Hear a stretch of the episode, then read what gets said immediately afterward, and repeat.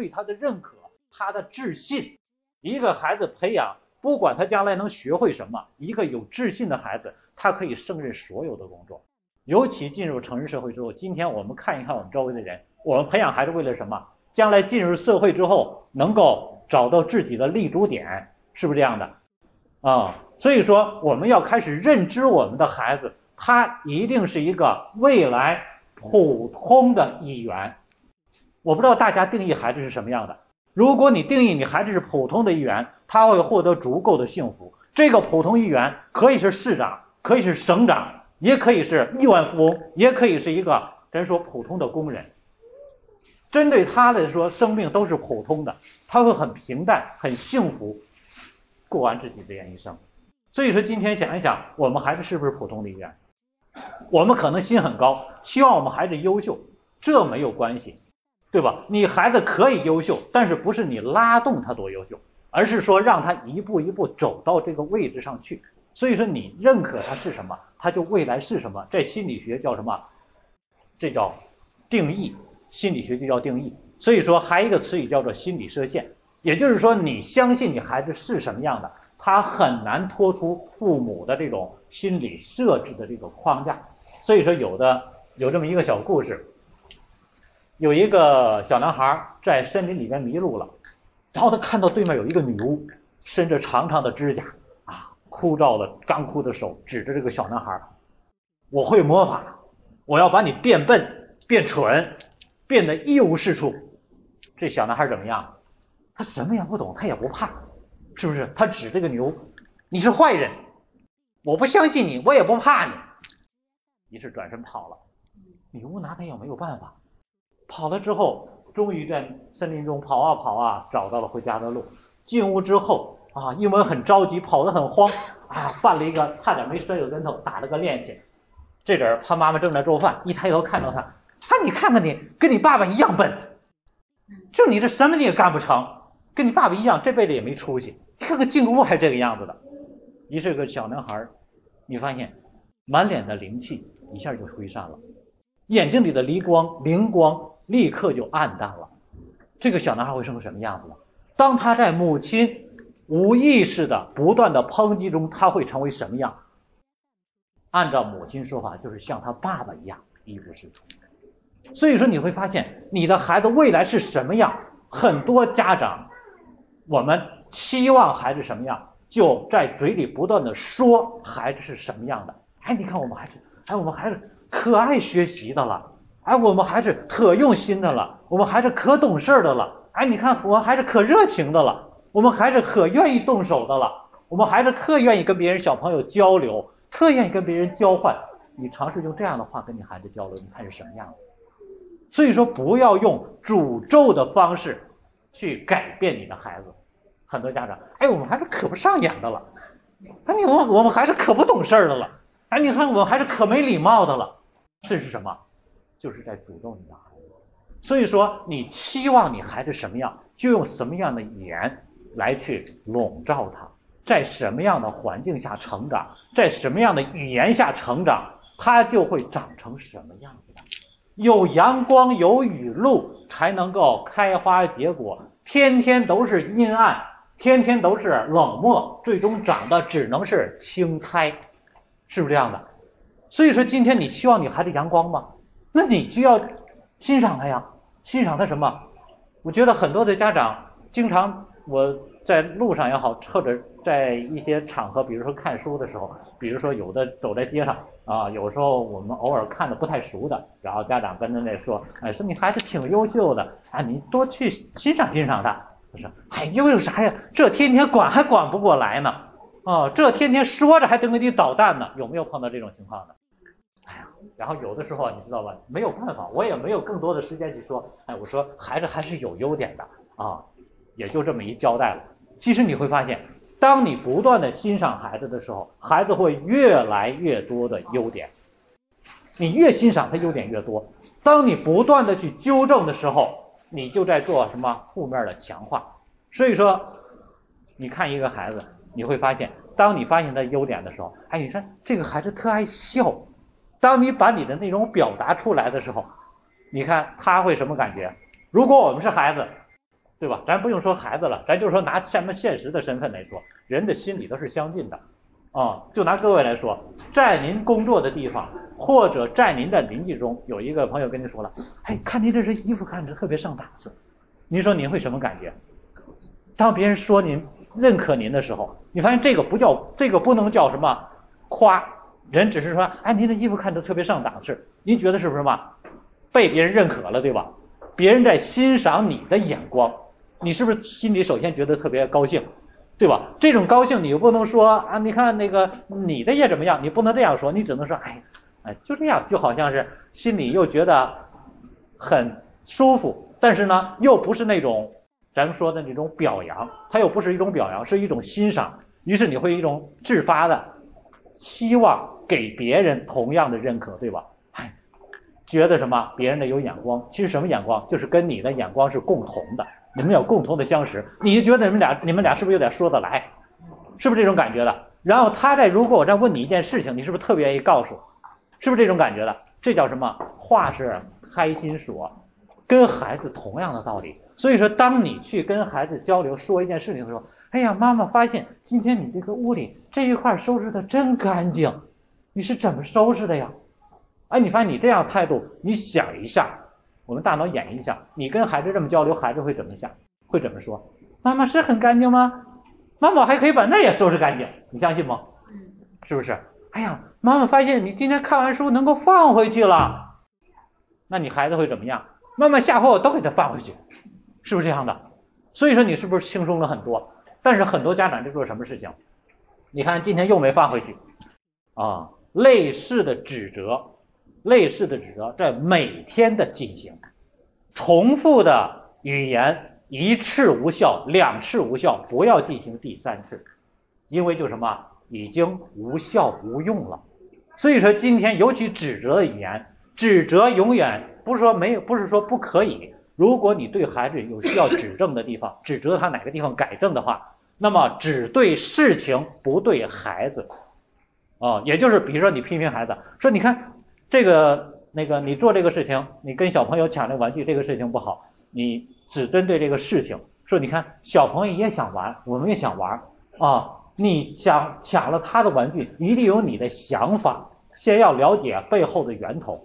你相信任何人，孩子一样，大人一样，都是以自身为角度来出发的。你先问问，你为什么要把小朋友的玩具拿过来呀？在孩子意识中，他是没有抢的。啊，在三四岁这个阶段，他不懂得什么叫抢，他觉得他拿过来就是我的，能理解吧？我去小朋友家玩了，我拿到的玩具这是我的，他拿走了之后，那是他抢了我的东西，他不认为我拿了别人的。所以说，你要了解不同阶段孩子的这个心理的特点，然后针对这个特点，然后再给他啥？为什么拿了小朋友的玩具呀？为什么他挣这玩意儿你要拿过来呀？哦，你先问明白。那么我们这样拿了，如果别的小朋友拿了我们。玩具，我们正在玩儿，那么我们高不高兴啊？能理解吧？在对方的心里形成一种什么交互式啊？那么我们能不能跟小朋友交换来玩啊？当孩子尝试交换之后，他慢慢的这种习惯他就能够去接受了。所以说，不要直接去批评。很多家长因为两个发生纠纷了，直接去批评，所有的批评都是对孩子的一种否定，而任何人，大人也是一样。当我们被否定的时候，本能第一感觉先要什么？对抗，能理解吧？先要辩解，所以他的思维他不想着如何解决问题，他想着如何把责任推脱出去。其实我们大人也是一样的习惯，孩子也是一样的。所以如果我们针对事情，哎呀，为什么我们要跟把小朋友的玩具拿过来呀？那我跟小朋友玩的时候，我们可不可以交换呢？当你针对事情的时候，孩子成为一个旁观者，他就觉得我可以尝试做一件事情。这个事情不是我的错，也不是他的错，而是说我可以努力去做，我做不到，妈妈也不会批评我，而不会说随时面临指责，能理解吧？把问题变成第三形态，而不会变成主角形态，这是处理问题最好的一种办办法。然后他能以旁观者、第三者的形态来看到问题的发生、发展的过程，然后他来参与其中，这是角色变换的问题。所以说，永远。去发现孩子任何不好的地方，他的积极方面，比如说两个小朋友发生了纠纷了啊，俩人可能正玩的好好的，俩人打起来了，啊，然后呢，问你你要去什么？不要先去批评谁。哎，你们两个为什么玩玩的怎么玩吵起来了呀？对吧？问他发展的过程，让他们学会描述。其实，在孩子的世界中，家长学会做配角，他有无情，就是后边有无限的影响。首先，他会学会反思，然后学会表达，然后学会什么共情，学会处理，同时。他又感觉了一点，母亲或者是父亲能够接纳自己，而家长的直接的评断，法官直接断案啊，你这样是不对的，你要去向道歉啊，或者有的家长是直接护着孩子，不管哪种方面原因，直接断结果，对孩子来说都是一种武断的方式。你断结果对孩子如果是委屈，那么孩子时间长了之后，他这种压力他要释放出去，所以很多在外面。家长带着孩子出来之后，比如说买东西，他想买你没给他买，或者在外边跟小朋友发生矛盾了，这样的有过这样经历的家长，回家之后都能感觉到，孩子一定在之后某一个时间段某一件事情的时候，他会爆发，有过这种体会吗？回家之后，有的是晚上睡觉啊，有的是在吃饭的时候不好好吃，对吧？突然就闹，然后你觉得平时没这样过，为什么这样呢？为什么他的这种情绪要释放出来？是在心理学上来说，比如说某个地方发生地震了，批去一批心理咨询师去帮助这个排解这个问题，解决这个问题。心理咨询师去去之后，一定他的解决方式最那个有效的，不是说上来之后安慰，安慰呢不是，这不是专业的人的做法，他需要什么？先引导，让你去回忆。哎，你说当时地震那种可怕的事情，对，当你去回忆的时候，这个事情就重现出来了。重现出来之后，才能够打开，打开才能够释放，释放完了之后，这个事情就没了，这样才能够解决。而你一直包裹着，甚至有的人不敢回忆，比如说你曾经经历某一个让你觉得特别不想那个可怕的事情的时候，你越避免，越躲，你发现这个事情它越包裹的严，一层层包裹。哦，比如说有的这个单亲家庭的。对吧？孩子因为这个这个一方亲人的离开这件事情，父母特别刻意的躲着，不敢跟他说。其实孩子啥也知道，孩子是想法。我曾经有一个初中的一个孩子，啊，他母亲就说带着孩子特别累，啊，然后呢，那个孩子吧，有些方面不知道什么原因，然后后来跟我说是单亲的，然后什么情况？他说我就特别担心，因为我是单亲妈妈带的孩子，我就特别担心我们孩子因为这个。然后呢，他心里有负担，说很多事情我不敢让他承担，所以说我就多做很多事情。我说，你看，你跟你们孩子两个人都心里明白，但是都在躲避这个事情。我说，你的孩子他初中他也懂事，他特别怕你，因为知道他知道，所以他在尽量避免让你以为他不知道，这很绕圈是吧？所以你发现累不累？孩子他还要什么知道？其实他还假装我不知道，让妈妈以为我不知道，以为我不在乎。其实这些东西你打开也就没事了。然后跟他几句话调解，然后后来过了一个多月跟我说，他说孩子一下开朗多了，因为很多事情他不去避着了啊。你看他就说，你看爸爸当时离开的时候怎么怎么样，他开始敞开的说了。然后你看妈妈现在确实这个做不了，挺累的，你来做，孩子特别高兴去承担，因为什么？妈妈有什么东西明说了，他不用拆。能理解吗？他原来用十倍的精力去拆再去想，所以说今天针对孩子也是一样，很多事情你要去明说去表达。甚至当孩子发生什么问题的时候，你让他直接敞开，然后他去表达的时候，他的这种心理直接就打开了，啊，打开的时候他就会更阳光一点。所以孩子永远让他是孩子，这样他发展才能够更顺利一点。所以说，欣赏首先不断的发现孩子的优点。各位家长，现在给大家，呃，一分钟时间，我们来想一想自己的孩子有多少个比较具体化的优点。一分钟时间啊，给大家一分钟时间想一想，我们孩子有哪些优点？比如说，见到人特别爱打招呼；比如说他特别愿意跟小朋友分享玩具；比如他写作业时候特别认真；啊，比如说他那个碰到难题的时候特别多的主意、特别多的方法；哦，比如说呃。他特别开朗，啊，比如说他遇到挫折的时候，他很快就能忘了，啊，还有什么？想自己心里默默的数，看看我们孩子有几个优点，看我们孩子有几个优点，给大家一分钟时间啊。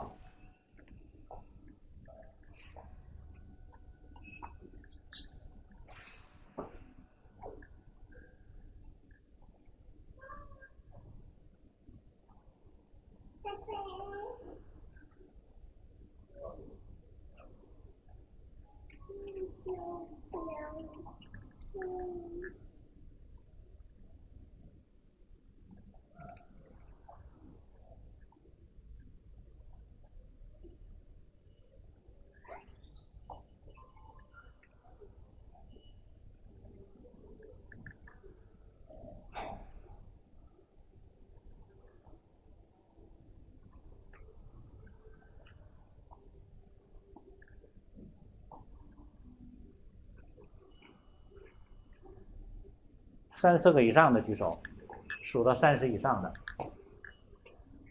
三十条以上的，啊，十条以上的。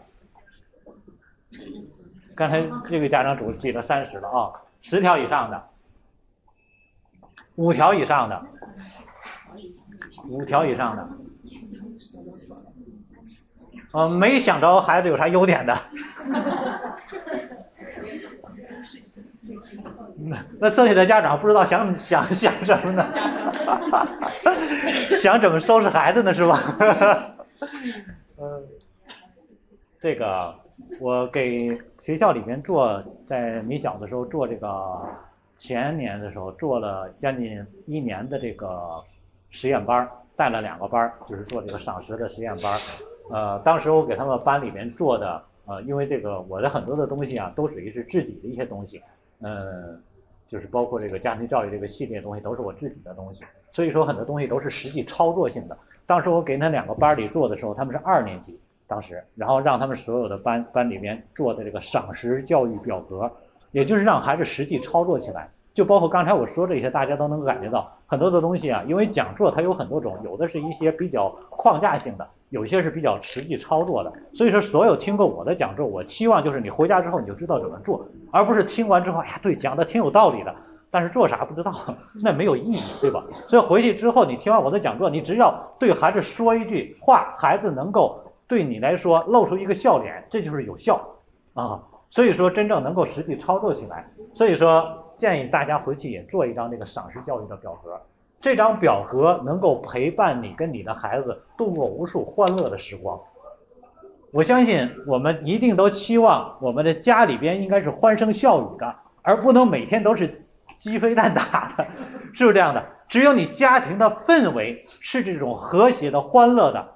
那么你的成长的环境才是让孩子觉得舒心的、放心的、安心的，他才能成长的更好一点，能理解吧？所以说，比尔盖茨曾经说过一句，他在在他二十多岁的时候，给他母亲写了一个用斜体字的英文啊，写了一个一封小小的便签儿，说感谢你妈妈，您在我的学习成长的过程中一直。在不断的寻找和发现我的优点和进步的地方，您从来没有指责批评我的不足之处，啊，所以说全文挺挺多的内容，我就记住中间这么一句话：他不断的寻找和发现他的优点。各位，比尔盖茨挺优秀了吧？他妈妈是在寻找和发现。各位，我们在寻找发现什么？所以你发现的是什么？你关注点就是事实，大家知道吗？所以说，比如说举个例子来说，大家看一看，咱这个空间比较大啊，看一看周围所有颜色跟红色相关的东西都有什么？我们来看一下，现在开始五秒钟来找一下红色相关的东西，有几处？数一下红色的或者接近红色的。嗯，小朋友的衣服真好看啊，红色的。啊，好，来，所有人闭上眼睛，不许再看了啊！闭上眼睛，闭上眼睛，告诉我，你刚才看到了有几个蓝色的东西？看到了，但是没数是吧？没记得，这就是什么？注意力就是事实。所以说，对孩子也是一样，你每天语言强化都是正向的。你说，比如说二年级的孩子写完一篇作业之后，我经常见到四年级的家长。因为我们机构那块有那个作业班的孩子们，家长看四年级写这么乱，插一本就扯了。我经常就说：“我说你这家长是干啥呢？四年级了，难道你不知道他是一点点写上来的吗？对吧？”然后我经常就说：“当你孩子写的字儿二年级的时候，这字一二年级最容易调整的。写完作业之后，你看他一篇字儿，你在里面去挑。你说妈妈发现你这个字在这一篇里，妈妈是最看的好看的，指出来。”赏识的一个重要点，一定要具体明确。然后呢，当你认可的时候，不要夸张，不要夸大。哎呀，妈妈发现你今天这真好，假不假呀？是不是这样的？你要具体明确，然后只以什么正确的指明它，认知就可以了。妈妈发现你这一篇里边写的这个字最好，你相信，如果你的孩子在一二年级，他一定会在里边开始找妈妈这个字是不是也可以点？他会找稍微好一点的，证明什么？他的眼光在学我们以积极正向的标准再去看。孩子不缺标准，孩子跟我们一样，他懂得什么好什么坏，只不过他是否想要按你的方式来走。很多家长跟孩子讲道理，到三四年级你根本讲不过孩子，对不对？以己之矛攻己之盾嘛。你的道理讲的太多了，他听的耳朵都出茧子了。他的道理比你还多，对吧？你今天讲这个，明天他给你讲那个。所以说，不要跟孩子去讲道理。家里不是讲道理的地方，家里是讲感情，是成长的地方，是温馨享受的地方。享受什么？让孩子享受你对他的认可，对他的欣赏。啊，所以说孩子一直觉得在母亲这儿，妈妈是很欣赏我的。哦，我当初学家庭教育的时候去的北大，北大是他们有一个家庭教育的教研组，对所有上了北大的孩子，每年三千多名的孩子嘛，他们进行的数据调查，一共调查了十年，跟踪了十年，往前推溯了五年，十五年的数据统计，统计出了很多的大数据。上了北大的孩子，在中小学阶段，他们有什么样的学习习惯、学习品格、学习特点，包括他的生活习惯等等方面，统计出了很多的数据。然后其中一个最重要一点就是，有这个很多的一些那个一些东西啊，所有的这些孩子们，他们的家庭教育、家庭教育就是父母对孩子的教育这个水平、认知方式、方法。影响孩子占了百分之七十五以上，所有上了北大的孩子们，啊，百分之六十多家长都属于是要么是这个文化阶层，都属于是要么是做老师的，要么是公务员，啊，原因统计的结果原因是什么？不是因为老师懂得多，不是因为公务员有条件，哎，有背景，不是那样的，而是说他们的工作更稳定。各位想一想。生活规律，生活规律。想一想很多的做生意的人，你的钱比他们多，他们比他们多，对吧？给孩子身上花的钱比他们多，但是你今天顾上了，明天顾不上。今天生意受了个顾客气了，回家收拾孩子一顿，对吧？明天高兴了，孩子做错事了，没事儿，对吧？这就是很多家长的事儿啊。同样的挨老师批了，打了两通电话，一通电话可能孩子回家挨一顿打。那一通没事儿，走，带你吃大餐去。因为啥？做生意挣钱了，是不是？所以说，这不是教育的平稳啊。然后呢，在所有上了北大中，其中有百分之一的家长家庭是特殊情况，是什么？父母没有任何文化，照样可以上北大，照样可以上清华。为什么会这样？然后就专门因为这是比较特殊的，所以说他们有跟进的这个这个这个调查，发现。家长对孩子的认可决定了孩子的这种致敬和他的奋进的程度。这样的家长一般都是啊，我接触过几个类似的家长，不是说完全没文化。一般来说，然后我也在模仿做这样的家长啊。你看我文化程度其实也不是特别高。哦，也没有达到说那种是高文化，所以经常跟他们说，我是没什么太多文化的，啊，我不教什么政课啊，我教的都是这个一些那个啥的啊，比如说这个经典类的或者一些这个思维类的啊，文化课我不教啊，咱说没有那个科班出身，所以说我带我们孩子数学，我们孩子老大现在是四年级，我们孩子数学从一年级开始我就从来没有教过他，我的数学不好，我爱人的数学也不好。所以说，从幼儿园的时候我们就想好了，我们辅导他，可能到了二十年级就比较费劲了，知道吗？我小学的时候数学，我到小学毕业的时候，我的数学经常是七八十分，就这种就这种水平、这种程度的。所以说，指望我们辅导会很费劲，那怎么办？就只能说靠他自己。所以说，从小我们孩子一加一等于几？等于三。哎呀，你真厉害！你看你是数学天才啊。然后等到了四五年、四五岁的时候。我们孩子因为这种鼓励，你知道吧？一个孩子他一岁可以不知道一加一等于二，到了四岁他一定不会算错一加二等于三，对吧？所以说你让孩子先有了兴趣，做的多了，自然就会了。想想我们孩子是如何学会走路的，如何学会说话的。如果我们孩子第一个说妈的时候，你会说说妈妈，不许说妈，你相信他这辈子他学不会说妈妈，太难了，是不是？这语言太难学了，直接就让我说妈妈，我饿了，妈妈，我做不到啊，是不是这样的？直接什么难度太大，他做不到。说刚生妈妈，可能是这样的，但是就然后有有时候说的那个，可能说爸爸爸爸，你也分不清是哪个。但是哎呀，说你真棒，这是什么？无形中的赏识和认可。于是孩子就愿意更愿意去说，因为当他一做到一点事情的时候，当他一做到一件事情的时候，你给予的拥抱啊、鼓励啊、笑脸呐，对吧？对他这个都是无形的正向的刺激。于是他会积极的去做，积极的去做，尝试的多了，自然就会了。所以当我们孩子很小的时候，我们玩一些这个钱的游戏，比如说买卖东西啊。那阵我记得是几岁，三岁啊，拿一堆玩具，他给我一个，我给他一毛啊。这然后呢，我再给他一个，他给我两毛啊，来回来去啊，有的是给我一个，我给他三毛，他给我一个，我给他四毛啊，多无聊啊！但是就这么玩，玩完了之后，然后就开始加，自己会加数，然后到了。幼儿园的大班时候，五六岁的时候，我们开始玩大富翁游戏，开始算那个账。到五六岁的时候，上千位的数，教他列数式，他就能算得下来。为什么？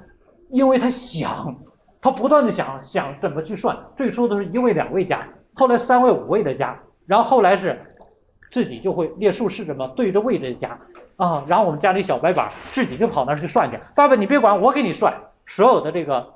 收的租金是多少？然后应该多少卖多少买多少找多少？所有这些东西他要自己去算。所以说你会发现，当你不断鼓励认可的时候，他就开自己去成长。所以说我从来我跟我们老大就说说，嗯，我们数学是不行，咱们家数学就你最厉害，所以有什么东西就指望你啊啊！然后去买菜的时候，这得这得是多少啊？六七岁的孩子卖菜的账他就会算。去买菜的时候，然后你发现，你说卖菜的卖水果的阿姨会怎么说？会怎么说？一个小孩儿从那的一说买三斤苹果，对吧？两块五一斤，他直接就能说出来多少钱？你说会怎么说？哎，你们这孩子真厉害！对，这是赏识中的学会借力。在赏识的时候，永远不要单纯父母来去赏识，圈子太小。所以说，当你家里边你孩子哪方面有了优点之后，你要去明确的表示：哎，你看你这个今天这个作业写的真快。他爸爸回家了，哎，你知不知道咱们儿子今天作业比昨天快了五分钟？能理解吧？要重复强化，让孩子在所有人面前都觉得什么很荣耀。然后碰到邻居的时候，怎么跟邻居说？孩子，我见过那孩子，哎，你我们孩子不行。你看很多家长带着那个四五四五年级的孩子，不愿意跟你出去，为啥不愿意跟你出去？对，到哪都挨批，到哪都挨拍，对吧？一个领着出去，哎。让你妈省点心吧，看把你妈累的。你好好写作业吧，你好好考试吧，你好好学习吧，别让你妈操心了。你说那孩子是不是越想越渺小，是不是找个地方钻进去，是不是这样的？孩子要脸啊！你要天天跟所有的邻居、所有的同事去说你孩子的优点。你说的什么越多，什么就会越多，都会倍增的。见到所有的邻居、所有的同事说什么？哎，你知道吗？昨天我们孩子写作业都没用我管，自己就写完了。其实背后还有一件事情，就是写的好多错的，错的这是孩子的能力问题，能理解吧？所以你要把它分两面错，经常写写的多了，他有积极性了，错的是不是就少了？很多家长，那我错的我就不说吗？对吧？你非得盯着那些缺点干什么呀？一个孩子每天都在做，很有热情去做，他会不会做得很好？对吧？所以说你要让孩子有这个成长的过程啊，不要天天盯着全面。孩子哪有那么全？任何孩子都会有优点有缺点。哎，你看我们孩子可慢的了，对吧？在另一个家长眼里，哎呀，你们孩子真稳，对吧？为啥我不想让我们孩子这么稳呢？这么稳会怎么样？哎，你说我们孩子做事情总完成不了，他总晚点儿，你相信将来你孩子一定大官儿。你去一个单位开开会，你看看。最后去的一定是领导，对吧？迟到的都是领导。你你下边人你敢迟到吗？对不对？所以你孩子是大官的料。哎，你看我们孩子天天嘚嘚瑟瑟的，你孩子将来效率一定高，他一定是做事的先锋。他做他可能思维都转了两圈了，别人一圈还没转完呢。他的反应速度比人快得多。你发现是不是都有优点？关键一点就是你不接受，你也改变不了你的孩子，最终只能让他失去自信。为什么不让你孩子在他的这种能力范畴上去发挥自己、展示自己呢？是一朵玫瑰就开出玫瑰花，对吧？是一棵梨树就长出梨子来。你非得让玫瑰去长梨子，你让这个梨树开玫瑰花，那都什么也成不了，是不是这样的？所以说，学会看自己孩子的特质去来培养发挥，这个事情没有任何人能做，只有家长自己。送到学校，你说老师来培养吧，啊，他没有办法个性的培养，只有你才有机会去了解你的孩子，去观察你的孩子。所以说，当我们孩子五六岁的时候去逛书店，特别爱看书，啊，为什么爱看书？因为有看书的环境。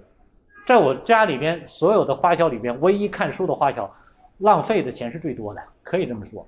想要的书啊啊，那我也想看这个书啊，想看，有可能就是封皮好看，在小的时候。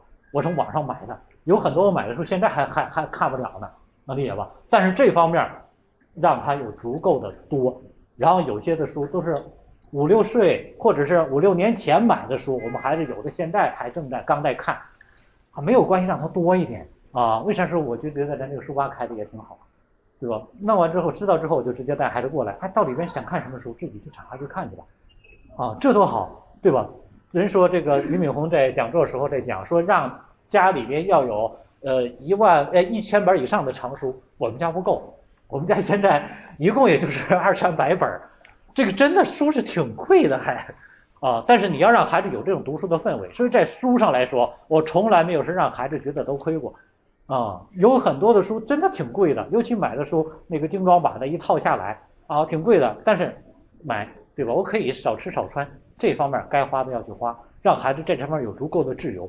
啊，然后呢说，哎，那我们孩子就看见没用的，那你告诉我啥叫有用的，对吧？有用的，就比如说这个那个苹果手机那个叫什么来着？福布斯？啊不，呃，叫啥？乔布斯哈，乔布斯，乔布斯就在讲他的在癌症好了之后，他曾经做过一次演讲，他讲了三条啊。他说我小时候他上大学的时候，他选修的有一种什么质体，有人看过，大家可以搜，他那个是很有价值的一个演讲。他那个练过一个字体，上大学时候的选修，他说当时那个选修的人特别少，因为是比较偏的一个字体，几乎没人去学。但他选修那个，当时就是因为觉得好玩儿。然后在几十年之后，在几十年之后，他的这个字体应用在苹果电脑里面，让他的苹果电脑变得唯美，然后成为同行业竞争战胜 IBM 的一个重要的筹码。你告诉我什么是没用的？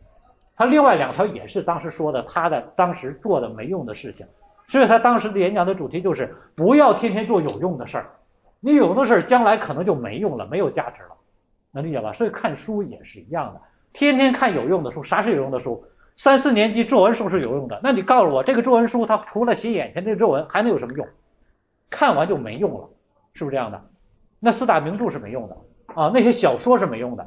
我记得我是我小时候。虽然我学习很一般吧，但是我作文写的一直都可以的啊，所以说导致我的表达能力就喜欢表达。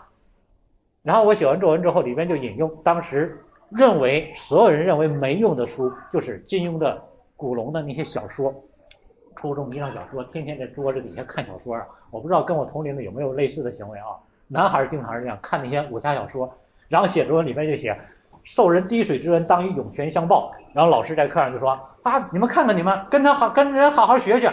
天天看着没用的书，你看人家句用的，对吧？你看人家就能够用出这个句子，从哪儿学的？从哪儿学的？武侠小说里面说的，除了武侠小说，还能是谁说这话，对吧？所以你会发现，慢慢没用的，将来都会有用。你现在有用的，将来很多都没用。你不知道你孩子现在学的哪些东西，将来可能是让他安身立命之本，是不是这样的？所以说。呃，我记得我们孩子到了这个五六岁的时候，去书店的时候，他挑书，然后他就要自己买那个算术的那个、那个、那个、那个练习册，那叫什么来着？口算卡。我说要这干啥呀？这小学生那个补课买的呢，人要买一本拿回去算着玩。人觉为什么他拿这个觉得好玩？各位，如果三四年级有很多的时候，咱看看咱们同学三四年级以上的小学的阶段，很多觉得见到数学都跟仇人一样。你是让他算题，那脸愁的，为什么？因为打击、负面的压力，是不是这样的？哦，所以说你发现，你让他觉得是兴趣的时候，他会主动去做。哦，所以说我们从来没有辅导过，但他上了一二年级之后，呃，他们老师就说：“哎，你们孩子这个数学思维特别好，啊，他没没问是怎么培养的，我就琢磨，他问我也不知道咋培养，因为我没培养过，他就是自己想的，自己琢磨的，啊，我的培养方式就是数学我管不了，你自己来吧，理解了吗？所以说做家长有两种途径，如果你足够有知识，足够有能力，给予正确的指导，正确的指导一定是孩子生活中百分之九十的事情是不管的，这是明智的正确的家长，剩下的百分之十是看着孩子发展给予适当的指点的，事事皆参与，这不叫明智的家长，这一定是没看透的家长。啊，百分之九十的事都不管。什么叫百分之九十？孩子回家之后写不写作业不管，对吧？写作业错了不管啊！我这么说可能很多家长受不了，尤其你们孩子的班主任老师在这，肯定他也受不了。但是呢，你要有你的策略，你不能说眼前拿过来直接这么去用。任何的东西都有一个什么渐进的过程。你现在一直在管过来了，这就相当于你把孩子给他带到悬崖边了，然后说来自由吧，不管了。那你说孩子他能不掉下悬崖吗？对吧？你要给他陪他慢慢走，走在正路上，有效的陪伴，然后你慢慢放手。哎，你看这个路一直在往前走，对吧？然后你再陪着他往前走，啊，最初是领着走，慢慢的放开手走，啊，然后呢看一看，再慢慢是什么啊？陪着走。再慢慢的跟着走，他要慢慢比你快呀。再慢慢什么啊？走吧，这才可以的，对吧？所以说，真正好的家庭教育一定是越来越轻松的。如果我们觉得累，如果我们孩子现在已经上了小学，觉得累，家长觉得累，那么很不幸，我只能说您会越来越累。您眼前的累只是开始，你应该很享受眼前的这种累，因为未来的累是眼前的十倍、百倍。如果您觉得现在特别轻松，那恭喜你，你未来未来会更轻松。哦，在我们那块儿，我们那个有有一些家长教育非常好，然后呢，我们也经常让我们的家长去分享，说你来讲一讲你的经验吧，给别的家长。然后家长都比较实在啊，就说让我讲，我不知道讲啥，这就讲讲你咋教育孩子。他说我没教育啥孩子啊，他说你看我们五年级孩，我们孩子五年级了，原来有一个家长大小的。他说：“我们孩子是现在考挺好，他原来也考过差过，他是考过全年级十来名。你知道下面家长都傻眼是看的，全年级十来名，他觉得挺差，然后他也不管，然后他天天都不是我叫孩子起床，都孩子叫我起床。起床之后，然后帮我做上早饭，然后后看，然后有时候累了，有时候作业五年级作业挺多的，写不完，然后早上有时候自己写，他不管。”晚上写到十一点多累了，自己睡去了。早上五点多自己起来写，写完之后，然后呢看还还早呢，然后跑他妈妈的屋，从床边趴一会儿，然后帮助起来了，然后妈妈你的饭你做好了，我吃完我走了。五年级的男孩就是这样的，天天想着姥姥的生日，也要去给姥姥过生日。他说我也没管孩子啊，哎，你发现轻松不？你说这样的妈妈好不好？啊，那咱们天天都操什么心呢？咱们操的外婆的心，所以说。咱们受的外婆像外婆一样老，是不是这样的？所以有些东西你要慢慢去放手，啊，该交给孩子的要还给孩子，这样你才能慢慢去轻松起来。所以说，该辅导作业吗？该辅导。小学一二年级的时候，尤其有的孩子即将即将上小学了，到小学二年级的时候，你要有效的陪伴。陪伴的时候，不要盯着孩子看。不要盯着孩子看，你要坐在边上，最舒服是坐在边上。哎，管什么？哎，你看咱能坐正一点，对吧？你要适当的督导，适当的督导。你不要说一下放在那那啥。哎呀，你看我们孩子坐的真直，嗯，真挺好。然后让他持续一个过程，你知道吗？孩子能够连续坐直也是很累的。所以说你在旁边要适当的淡化一点。然后呢，很多的事情，比如说孩子写写作业了，抠抠手指头啊啊，你不要什么事情都插嘴。啊，经常在讲说，不聋不瞎不能当家。你发现家里边如果有一个鸡飞狗跳的家，一定是有一个事无巨细的妈。管家的人如果啥细节都管，这家一定是鸡飞狗跳的。哦，当领导如果什么都管，领导下边带的员工一定都是白痴，啥也不会。领导这个怎么办？领导那个怎么办？啥都得领导干，那领导累得滴溜滴溜滴溜转，啊，对吧？经常说我们机构基本上我什么事情，我经常说我啥事我也都不管，因为都用不着我管。你看老师就管老师的啊，代课的管代课的，各我就管我家长课堂这一块，因为什么？他自己都知道怎么做，你一掺和了之后，他就按你的来做，甚至于有很多的员工在用无数的办法，用自己聪明的智慧，想要验证领导的错误。领导做一件事情做好了，对吧？然后告诉员工，来，你就按我这个做。领这个员工就想了啊，我就按你这做，我就用尽办法按你的方法做，之后还给你做砸了。验证领导的错误，很多都是这样的。然后领导还很郁闷，你看我就能做好。对吧？你就把它交给交给他就好了。来，你去做这个吧。怎么做？你自己想办法。我就要一个结果。所有人都有智慧，孩子也是一样。来，咱们到时候就写完作业就行了。写不完怎么办？你发现一二年级的时候写不完，老师会想办法督导孩子。啊，家长也要去做。所以说，家长不要去放手，永远不要去当杀手掌柜的。你年纪越低，撒手的越多，你之后受累的可能就会越多。所以说，该培养习惯的阶段，其实在上小学之前，孩子的很多习惯都有了。为什么孩子做正做不正？是因为在幼儿阶段，他做事情没有足够的态度。在我们老大，嗯，两三岁的时候开始，他开始懂的事儿，能够交流了，能够交流的时候，我们就开始在培养一点这一个习惯，培养了将近三年。就是我们做什么事情的时候，比如说，当我跟他妈妈在吃饭的时候。他是不能打扰的，你吃跟我们一块吃，不能吃那你就去玩你的。你有什么需要求助的，我们是没有时间去管的，因为我们在吃饭。比如说我在工作的时候，我在工作，你不能打扰我。然后呢，当我在玩的时候，我来陪着你。但是这个事情不是一刀切，能理解吧？我用了将近三年的时间在做这件事情，一直到他幼儿园阶段回来之后都是吃完饭的，我们该吃饭，他自己去玩了。他有什么需要的？他会跟我们说啊，行，等一会儿的，然后他就自己去玩了。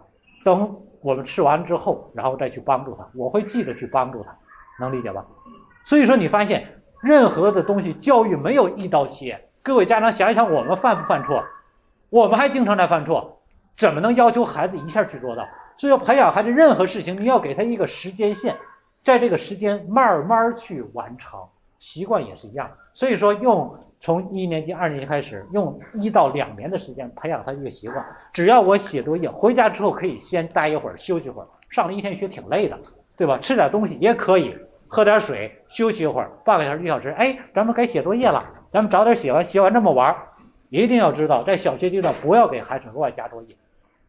写完之后，跟孩子带着孩子玩，让孩子觉得写完作业的时光特美好。这个前提是他能够有时间玩，一定定时去睡觉。我们还我们孩子到现在也是，基本上现在他已经四年级了，作业量很大。然后呢，他每天下学之后还有一个小时的读经时间，所以说基本上来说他只有一个多小时的写作业时间，因为每天到了九点半都要去睡觉，啊，然后呢，偶尔一周或者是两周有那么一次他作业特多的，他可能就完成不了，到十点。我们现在开始慢慢放宽。啊，慢慢放宽，但他已经形成了习惯，回来之后就写作业，写作业，然后呢高效完成，完成之后，然后有时候跟我就下会儿棋啊，他会觉得我急很快的完成作业，对我来说他是有动力，是有动力的，能理解吧？在吸引他，他愿意主动去完成。很多家长拿着个手机，对吧？抱着个手机，孩子写作业，你也在玩手机，你在干扰他。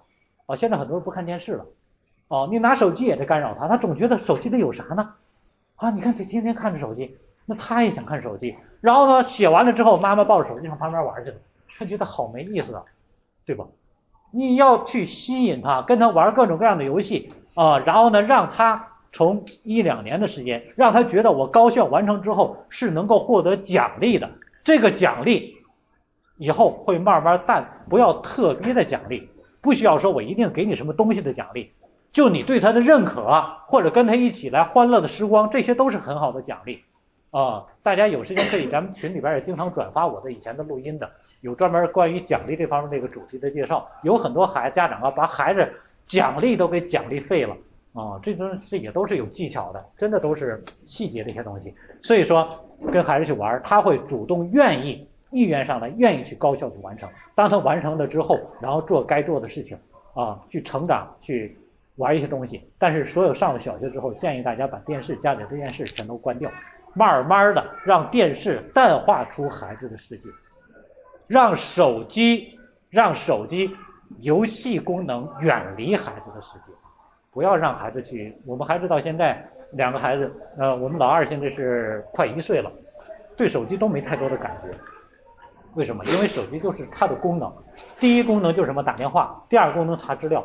你不要让孩子一看到手机之后，他本能的就就跟那个那个那个饿狼见到食物见到肉一样，那你发现他就就说白了就已经上瘾了这些东西。你要让他慢慢淡化，如何淡化？首先家长要去淡化，啊，所以说在我来说，我就觉得我是没有办法，因为很多的网络的一些有时候解决问题啊，或者一些沟通或者工作需要，但是所有的时间能放下手机，我都去放下手机。啊，我有时候我宁愿坐那儿待着静想啊，我也觉得没什么可能啥的。所以说，网络的东西对大家来说，我经常说网络像黑洞一样，无形中在吞噬着你的很多的精力。很多人觉得啊，网络你看是高效，高效是取决于你如何来应用。而孩子如果一旦对手机形成依赖的话，他会真的损失很多的美好的东西，损失很多美好的东西。所以说，上了小学之后，让孩子慢慢离开电视。电视里面有有价值的东西，但是可以忽略不计，让他十年寒窗苦读书，真正心要静下来，啊，所以说，呃，家长们如果有精力，或者是如果有这种意识，带着孩子们要去读一读经典的东西，读一读经典的东西，因为能够让孩子能够沉下心、静下心。当孩子心静了，他才能定，定才能安，安才能虑。虑才能得，所以说你孩子的心都不静，今儿个想想这个，啊，手机一响，哎，就想手机，啊，你发现很多的孩子，我发现对红包特敏感，是吧？啊，我对网络的红红包，他们给我发的红包，一般我都不弄，我我都不点，为什么？要是给你的，用不着你那啥，啊，你你说抢的东西，对吧？就那么块八毛钱的，七毛钱，对呀，人家有那人比喻形容，就相当于说古代的那个古代时候那个财主一样，啊，一拉开门拿一把铜钱来吧，一帮乞丐咵就抢去了。抢完之后，到处一个铜板能换一个包子一样的。然后那个财主就那哈哈笑，这感觉差不多，是不是这样的？所以说，不要形成这种敏感性，培养这种敏感性对孩子是一种这种思维啊，是特别不好的。因为他的这这种怎么形容呢？反正这种行为是这种思维是非常不好的。慢慢去淡化这些东西啊，所以说。让你的孩子形成好的这种这种思维的习惯，呃，然后呢，你要去培养他，就去欣赏他，想培养哪方面就去欣赏哪方面，然后越细致越好，越细致越好。比如说，你觉得孩子应该去背一些东西，很多的上学的孩子是不是感觉背挺难的？没有觉得？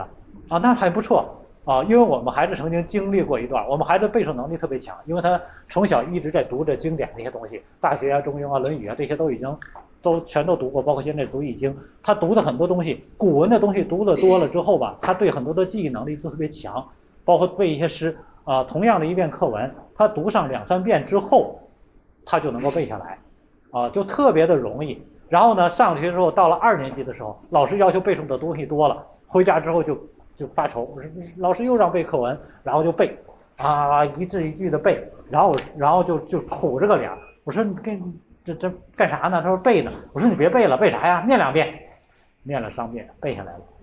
你会发现，孩子有时候会对一些词、对一些语言特敏感，所以说很多家长让孩子形成一种敏感的一些敏感的刺激点、敏感的开关。当孩子做某件事情的时候，一定你会批评他；当孩子做某件事情的时候，你一定会怎么样？所以说这些就会让孩子形成应激反应。所以说家长要学会改变自己，学会改变自己。当孩子对某些东西发愁的时候，家长要去想办法。啊，既然咱们想要关注教育，对吧？就想办法，想办法怎么？比如说背，不要让孩子背，就让他念。所有孩子都有这个特点。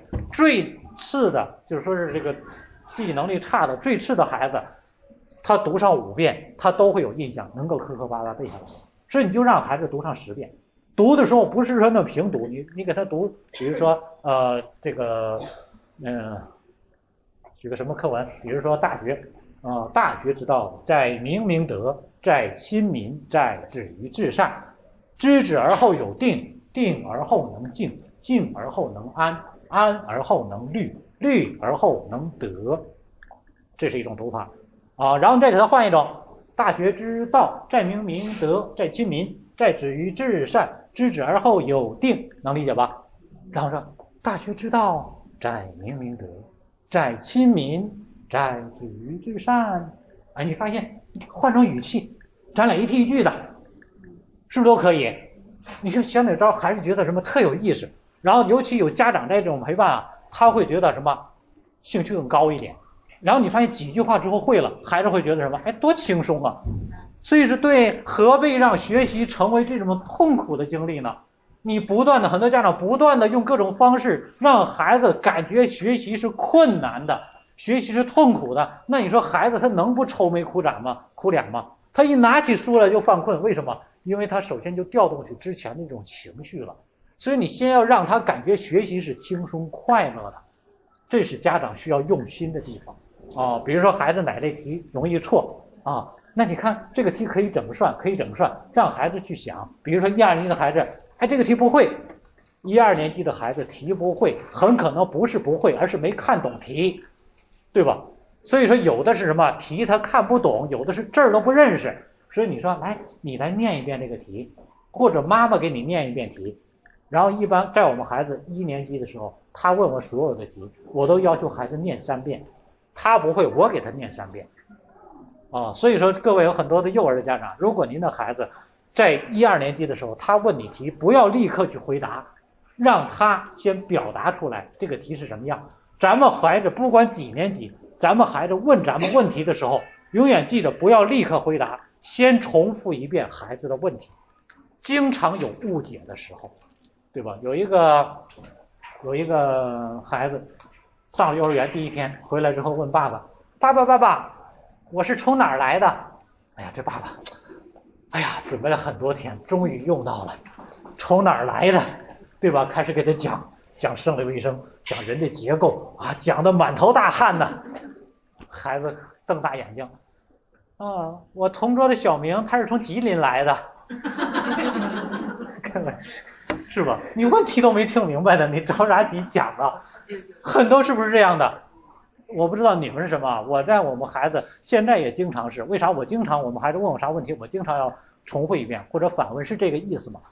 有时候你经常的，呃，比如说我们孩子有时候问我一个什么字是什么意思，它有多音字啊，我就问是在哪看的，对吧？它前后是什么，你才能够正确的解答。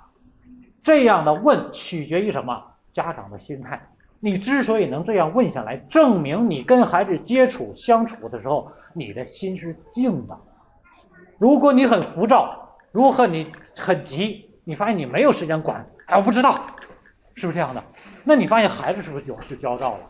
所以说你光说孩子心不静，看看家长我们心是什么样的。所以说学会跟孩子交互交流啊，你交流好了，所有问题都不存在了；你交流不好，一切都是问题。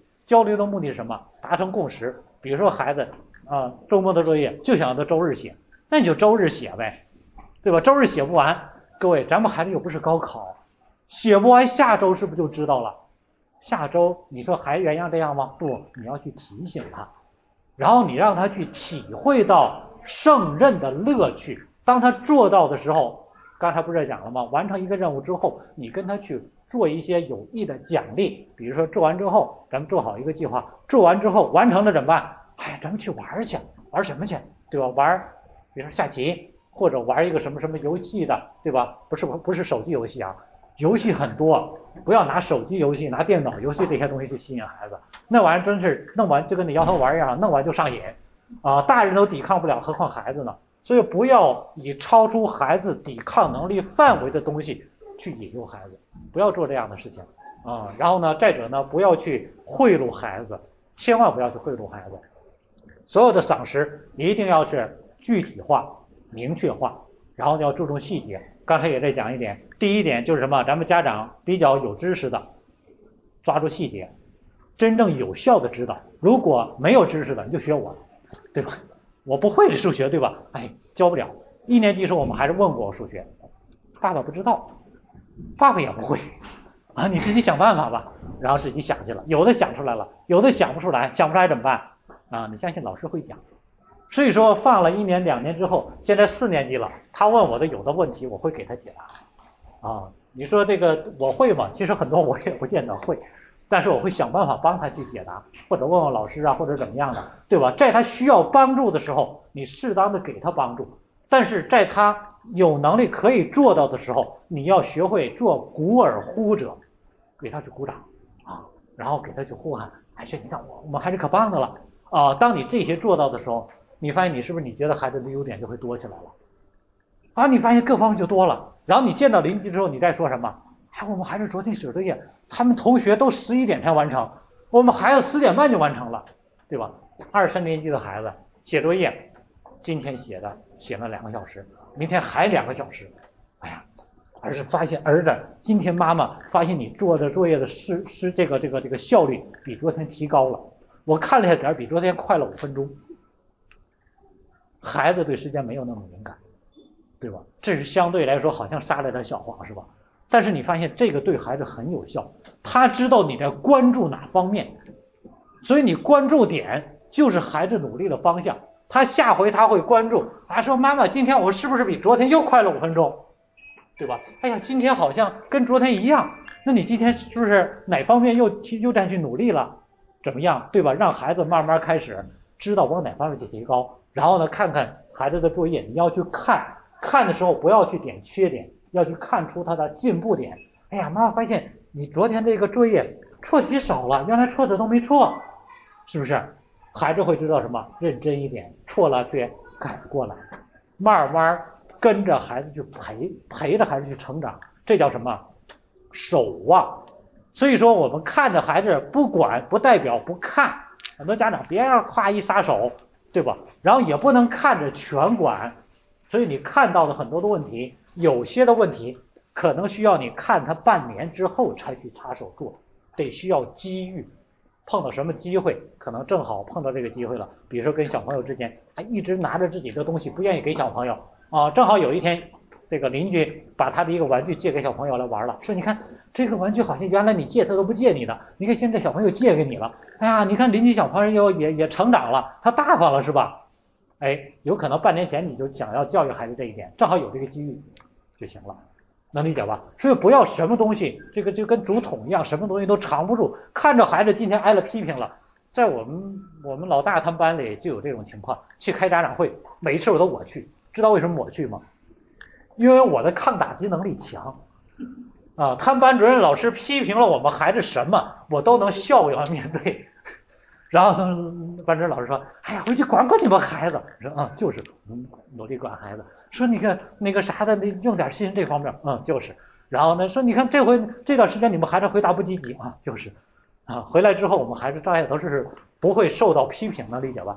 他妈妈相对来说这方面就差一点，所以说都是我去扛打击，挨批评都是我去的。回来之后为什么？因为我知道孩子的慢慢成长，他是个成长过程，孩子没有完美的小孩。”所以说，所有我接跟我接触家长的这些都觉得我们孩子很优秀，但是我知道我们孩子是个普通的小孩，他在优秀中成长，但是他在什么好坏并存中去长大，他有他不足这一面，他也淘气，他也坐不住，他有自己喜欢的东西，他拿着书看着，他也是我那个可能正在做什么事情，抱本书就准备一看看一个小时就忘了别的事情了，他经常这样的事情。对吧？他有他的特点，他终归还是孩子，啊，所以说我去承担这些。但是在家长会的时候，哎呀，那个就有那么几个家长啊，就不用说回家咋收拾孩子了。我们我们孩子回来是说，一二年级时候我们孩子经常说，哎呀，那个谁家长会之后第二天他们孩子脸就是肿的，呃，到了三年级，老师叫了谁谁谁去，然后同样的三五个家长啊，然后。那个家长下现场就打起孩子了，老师还得拉着。我说这是给谁打的，对吧？所以说想到一点，人家讲说这个公众不责，有的家长可能听过，永远对责骂孩子的时候，在公众面前不去责骂孩子，不管孩子有什么，永远保护孩子的自尊心。如果孩子受，有的家长说我们孩子这批评的，越批评的厉害，他越不定事儿了。越这样就越变成二皮脸了，越没用。所以你越要维护孩子的尊严，越还维护孩子的自尊，他越上进。所以说你不需要说他，真是不用扬鞭自奋蹄。有一次我们去打球，在那个金光大那块儿，下楼的时候碰着坐电梯，然后一开电梯门啊，一看这个两边一父一父一女，那个一看这个就是这个比较有素养吧，一看那个父亲的着装就比较正式的这种的，然后呢拿着这个包，一看那个女儿是跳舞的，那个不是那个练琴的练乐器的，父亲背着那个乐器那个包，然后呢一进电梯门一开瞬间，他父亲正在闭嘴。啊，也就是正在说话，电梯门一开，嗯，嘴闭上了。然后那女儿呢，正在低着头，一看就这么挨批呢，能理解吧？电梯门一开，他父亲笑一笑，露出笑脸了。他女儿脸抬起来了，俩人啥也不说了。各位，通过这一个场景、一个画面，我就感觉这叫素养。那女儿挺大了，应该大概是五六年级的样子。也就是他正在说他女儿的不好，但是当看到门开有人的时候，他立刻就闭嘴了。然后他女儿才能抬起头来，能理解吧？哦，否则挨批，你说他能抬起头吗？所以说，很多时候我们孩子，你看不愿意跟我们出去，因为出去总挨批。如果出去带出去，哎，你看你妈妈说这周你又进步了，你说你儿子能不愿意跟你出来吗？对吧？哎，你妈妈说，你看这回你考试之前的比之前又有进步了，还说你这回写作业又比之前好了。你发现你跟你周围所有的人说的都是孩子的优点。你跟他出去的时候，他碰到到处都是优点的时候，他不愿意跟你出去吗？他肯定愿意跟你出去，是不是？所以说，你永远给你孩子营造一个什么，到处都可以给他光的地方，而不要到处给他泼冷水的地方，对吧？所以是赏识，啊，自己赏识完之后，借邻居之口，借旁人之口去欣赏你的孩子，让你的孩子走到任何一个地方。在这个世界上，他存在的任何一个地方，都有人在去看到他的优点，他都有阳光的一面，阳光的一面可以展示给别人，这样他才能成为阳光，他才能成为一个阳光少年，一个阳光少女，是不是这样的？你学习不好，不好就不好呗，谁说一定学习好才能将来有出息的呀？对吧？看看那个大老板有文化吗？没有文化，雇的什么硕士、研究生、博士。海归，对不对？所以说关键一点，他得要是阳光一点，他得要什么自信一点。我可以雇一个海归回来，虽然我没有出过海，对吧？这不就是自信吗？所以你会发现，你要把更多的自信给到孩子。当孩子有了自信之后，当他特别想要脸的时候，比如说，当他通过某一个学科，或者是画画，或者是美术，或者是音乐，或者是手工。或者是捣蛋也行，各位能捣乱的孩子将来也有出息，因为他的思维很活跃，对吧？哎，听说你今天又给你们班里捣乱了，捣乱下回记得得收拾啊，对吧？别让老师找我就行啊。你发现孩子会练成什么？你发现捣蛋的孩子他的交际能力是最强的，他会找老师去谈判。老师，下回我不捣乱了，你别告诉我妈妈行不行？老师，我给你看过教师节，他会给老师送礼物。学习好的孩子从来很少想到这些，他会想到说：“老师，你看这个好不好？我给你做一个这个，没事会给老师礼物啊。”我去柴校给他们代二课啊，我一做完东西之后，你发现课上对吧？代课的时候，因为本身不是什么重点课，然后呢，有的孩子就在下边折折折手工，然后呢，下课之后，老师给你一个，好看不？啊，你发现这就是我的礼物。上一课下了一节课下来，所有跟着我回答问题的，全都对我没啥态度，就那些自己私下折手工的，回答给我个小礼物。对吧？你看这样孩子，他的窍开在另一个方面，能理解吧？所以说我们要学会，不是说认可这方面，但是你要让孩子他有自己的自信点，他总得有一点去立足吧。所以说有一个叫水桶理论，孩子未来成长靠的是什么？未来立足社会靠的什么？不是说平均的，任何人都不可能平均的，对吧？同永远永远有什么？有长板，有短板。说未来进入社会是每个人拿自己的长板跟别人的长板合并成一个木桶，那你说我这个所有的板都一样长的，都是这么短的，那你到别人那儿你这么短板对吧？我们都是拿自己长板出来了，你拿你的长板跟短板一样，那我这个木桶就不要你了，能理解吧？所以说你所有方面都优秀就是不优秀，所有方面都优秀就是不优秀。所以说你一定要有你的特点。所以说虽然现在来说尽量让孩子均衡发展，因为他要走学习的历程，但你也要知道未来他需要的是长板来立足社会。所以说，你孩子会来事儿啊！你看有的家长说，我们孩子除了那个油嘴滑舌，别的啥也不会。你相信将来他靠嘴吃饭？你如果把油嘴滑滑舌打没了，那将来就完了，啥也没有了，对吧？所以说，要学会去发现孩子的优点和特质，然后给予孩子正确的认知、赏识、欣赏。然后呢，当这个赏识不断的去提高的时候，一是孩子的提高，他慢慢发现，哦，我今天能做这个。明天能做这个。第二个就是家长的认知，我们家长要不断的去刷新自己的界面，刷新。什么叫刷新？就是今天我们孩子昨天放学回来，这道题没会做，今天回来可能这题就会做了，对吧？上一次考试考了八十分，这回可能考了八十一分。你发现你定的目标越贴合实际，孩子越容易做到。否则太高，最终来说还是很难够到的。几点了？咱们讲啊，四点半，差不多了。最后跟大家讲一点，就是如何去定义孩子，如何去改变孩子。我们给孩子定目标的时候，要先一直在讲认清状态。我们孩子的状态是什么？刚才不是讲那赏识表吗？回去之后列出一张表格来，这张表格呢大点纸，这张表格要大一点纸啊，然后呢给他画出表格来。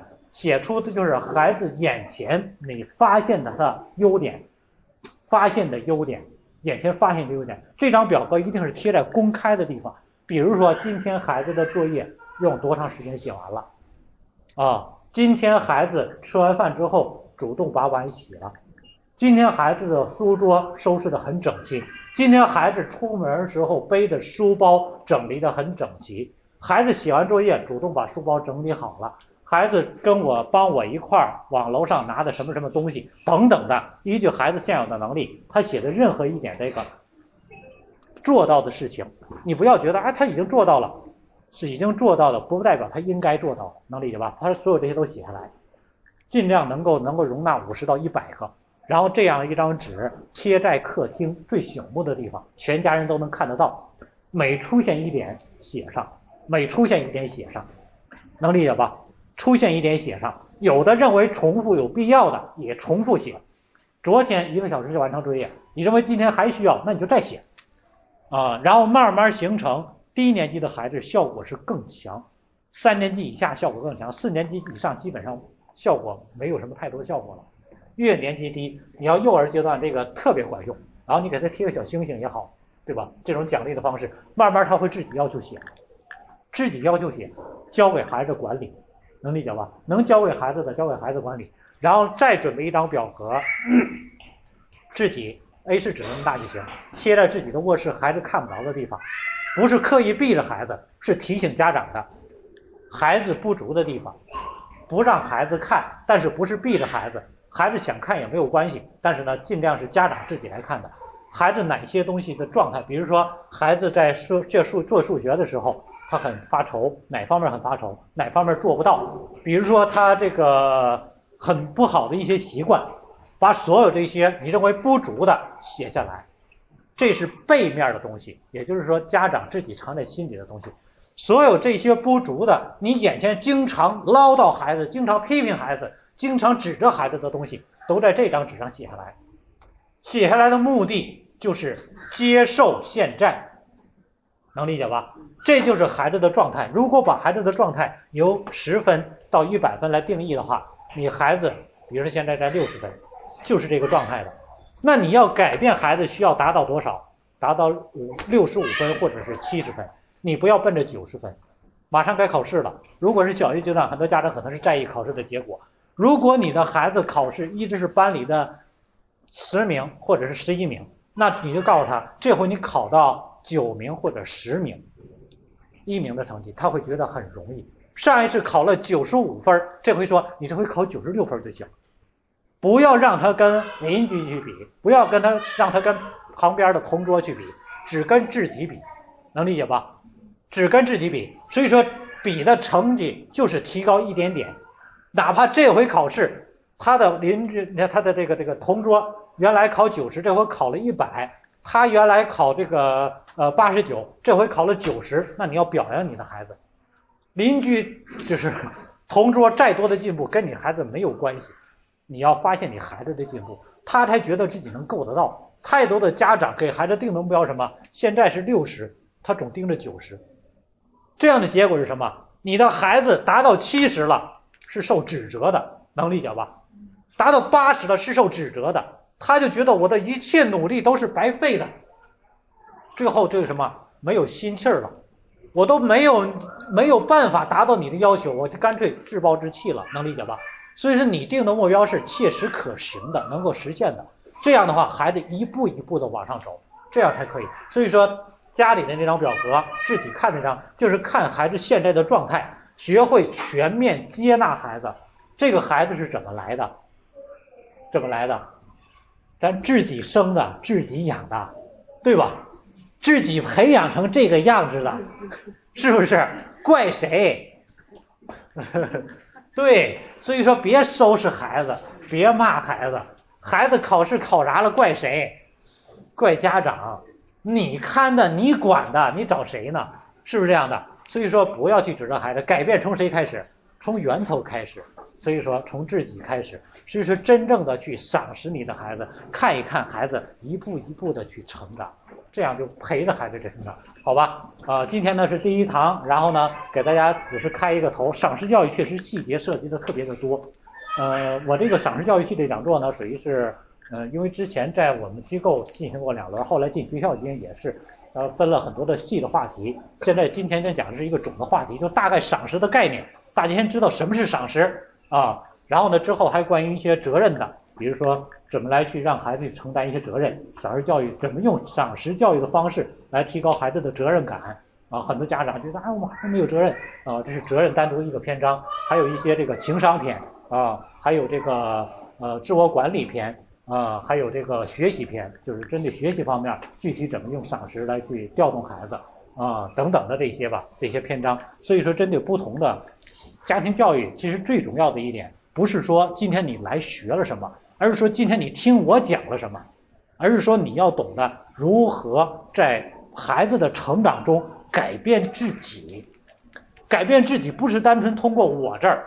也不是单纯通过看书，而是你要有这种意识，啊，你发现你的意识变了之后，资源自然就来了，能理解吧？所以说我做教育的时间也不长，到现在一共也没超过五年的时间，但是我具备的、拥备、拥有的很多的一些资源，包括我知道的、了解的一些知识，都是我开始做之后，很多的资源自然就涌过来了。所以说你要有意识改变自己。在家庭中对教育孩子，你是起到绝对主导作用的。你有这种意识的时候，很多的资源资讯自然就来了。就像说，今天大家之所以来到这儿听讲座，是因为你知道讲座学习对你有用。所以说，你发现这书法举办一个，你是不是就来了？来了之后，告诉我今天你学到一点，是不是也是有收获？对吧？有学到没？学到了就行，回去会用不？还不会用，先列两张表，啊，把表列了之后，你就知道怎么用了，啊，对，然后呢，有什么问题，咱可以在群里边咱再探探讨，再讨论，好吧？家长们也都挺忙，好，就这样，嗯。